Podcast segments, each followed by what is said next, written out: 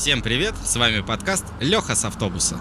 Каждое воскресенье мы рассказываем обо всем, что нас окружает. И с вами сегодня Настя. Саша. И Леха с автобуса. В этом выпуске мы поговорим о шоколадных конфетах. Шоколадные конфеты любят практически все. Мы всем миром дружно их поедаем в огромных количествах. Нас не пугает кариес, сахар как белая смерть или лишние килограммы в области талии. Лишь бы только дали шоколадную конфетку. В моем случае, кстати, это конфета маска. Уж очень я их люблю. Я думаю, наш историковед Саша сейчас посвятит нас и всех наших слушателей, когда же, когда же Россия подалась этому шоколадному, не побоюсь этого слова, безумству. Историковед, ну ты скажешь. Мне кажется, правда, я уже истории всех вещей, которые нас окружают, действительно знаю. Но сегодня я не историковед, а шоколадовед, потому что шоколадочки я очень люблю. История шоколадных конфет в России начинается с 1680-х годов.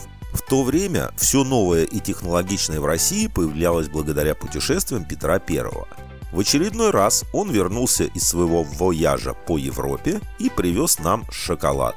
Тогда он отличался от всем нам привычных плиток. Он был жидким и его пили. Стоил он очень дорого, и позволить его могли только состоятельные аристократы. Как же хорошо, что сейчас чашку горячего шоколада может позволить себе каждый. Ну, горячий шоколад я не очень люблю, а вот шоколадные конфеты, как я уже сказал раньше, это прям мое-мое. Русские умельцы быстро изучили технологию приготовления шоколада, удешевили его, при этом сохранив высокое качество за счет отборных какао-бобов. Уже во второй половине 18 века шоколад можно было купить в кондитерских лавках и на рынках. Производители постепенно пришли к изготовлению не только жидкого шоколада, но и твердых плиток и конфет. Эти сладости с 19 века стали главными подарками на Новый год и Рождество по всей России.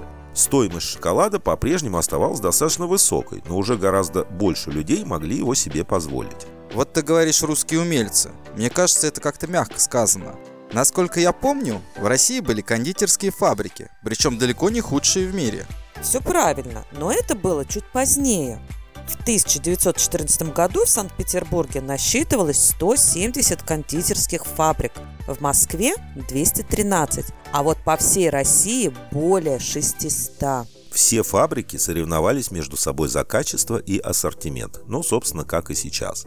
А главным призом было получить звание поставщик двора его императорского величества и возможность рисовать на своей продукции двуглавого орла. Эту номинацию присуждали дважды в год, перед Пасхой и под Рождество. Такое почетное звание нужно было постоянно поддерживать. Если качество продукции падало, его отбирали. В основном поставщиками императорского двора были кондитеры, проживающие в России. Исключением стал только один француз – Антуан Рюмпельмайер, который придумал пирожное «Монблан» и кормил шоколадом русских аристократов в Ницце, за что и получил почетный титул. Самыми крупными производителями сладостей в России считались товарищества АИ Абрикосова и сыновей и Эйнем – а также торговые дома Леновых и А. Сью и Ко. К оформлению кондитерских изделий они подходили творчески и привлекали выдающихся художников, в том числе Михаила Врубеля, Ивана Билибина, братьев Васнецовых, а самый главный дореволюционный фабричный художник Иммануил Андреев. Это он нарисовал Мишку Косолапова и многие другие известные обертки. К сожалению, большинство эскизов утеряны, и это вызывает сложность восстановления авторства той или иной конфетной обертки. Ты сейчас, Настя, упомянула фабрику Абрикосова и сыновей. И я вспомнил, что именно они придумали прототип киндер-сюрприза. Они первые начали выпускать шоколадное яйцо с игрушкой внутри. К шоколаду и конфетам часто прилагались вкладыши, носившие просветительскую функцию.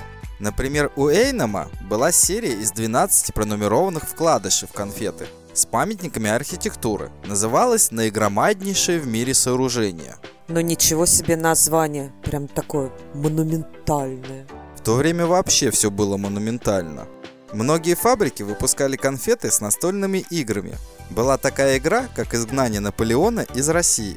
А что касается оберток, некоторые фантики для конфет стоили дороже, чем сама конфета. Вот это как раз, наверное, благодаря знаменитым художникам и дорогой бумаге. То время не экономили на производстве, а наоборот, привлекали покупателей качеством продукта, упаковки и обслуживания. Действительно, конфеты упаковывали в розовые бархатные шкатулки с атласным дном, в нарядные фанерные коробочки с арт-декором. Думаю, кавалеры дарили их своим дамам. Очень романтично и красиво. После революции фабрики национализировали и переименовали. Сначала, правда, им вообще выдали только номера, а названия появились чуть позже. А Сиу и Ко стала большевиком. Фабрика Сергея Ленова – это Ротфронт. Товарищество Эйном – Красный Октябрь. Фабрично-торговое товарищество АИ Абрикосова и сыновей – фабрика имени Бабаева. Жорж Борман стал фабрикой имени Самойловой. Уникальные рецепты конфет, которые прежде держались в тайне и передавались только внутри семьи, были обнародованы и печатались в кулинарных книгах. Все фабрики могли пользоваться не только рецептурой любых конфет, но и изображениями для оберток. Ни о каких авторских правах даже речи не шло. Главный художник оберток множества советских конфет Леонид Челноков, который был учеником самого Иммануила Андреева, после развала СССР пытался судиться за авторские права на свои работы. Но, как и следовало ожидать, он проиграл. Конечно, проиграл. В Советском Союзе же все было общее, все принадлежало народу. Несколько лет после переименования фабрики печатали на обертках конфет надписи со своим старым названием, чтобы покупатели не путались и оставались верны любимому производству. Я думаю, надписи со старым названием не особо помогли. Все-таки качество конфет немного упало при СССР. Все мы понимаем, что семейное производство – это особое отношение к делу, а любое масштабное производство, которое так популярно было в Советском Союзе, неизбежно вело к оптимизации и удешевлению, тем более в то непростое время после революции. Я, пожалуй, соглашусь с тобой. Если логически это рассуждать, скорее всего, так и было. Ну, тут да, конечно, вы оба, да, правы. Но качество конфет вернулось с введением ГОСТа на продукцию. Производство стало универсальным. Требования к качеству какао-бобов и другим продуктам для производства конфет были очень высокими. Благодаря этому советские конфеты отличались особым вкусом и высоко ценились в мире. Самая популярная конфета СССР – это Мишка Косолапый. Ее выпустили в 1913 году на фабрике Эйнем. Обертка Эйнема почти не изменилась. Только после революции с фантика исчезли шестиконечные звезды. Остальное сохранилось – и рецептура, и название. С 1990-х название Мишка Косолапый закрепилось за фабрикой Красный Октябрь. А помните, была конфета со смешным названием «Раковая шейка»? В детстве я никак не мог понять, почему она так называется. Оказывается, свое название она получила из-за внешнего сходства с кусочками мяса хвостовой части рака, которые тогда называли раковыми шейками и подавали к пиву. Леш, ну это карамелька, а мы-то про шоколадные конфеты рассказываем.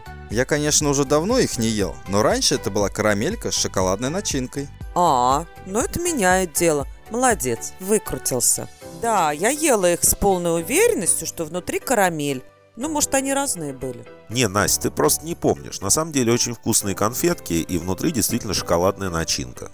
Все знают, лучший шоколад – это швейцарский шоколад. В 1964 году партия обратилась к кондитерским фабрикам с просьбой сделать шоколад не хуже швейцарского.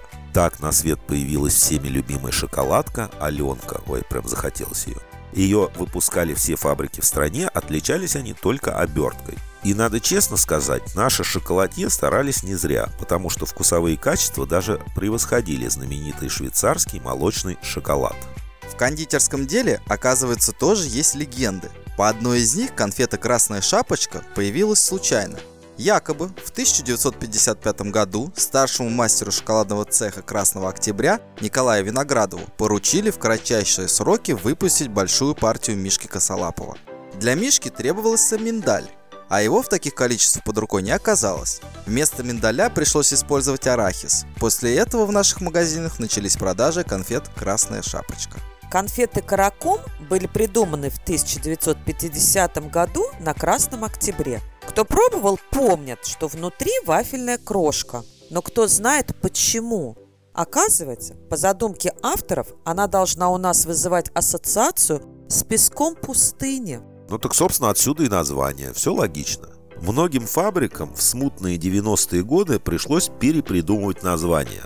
И это после того, как крупные московские и санкт-петербургские фабрики оставили за собой раскрученные марки. Так вместо «Красной шапочки» стали выпускать «А я к бабушке иду» и сказки Шарля Перо. А вместо Мишки Косолапова брат с севера приехал.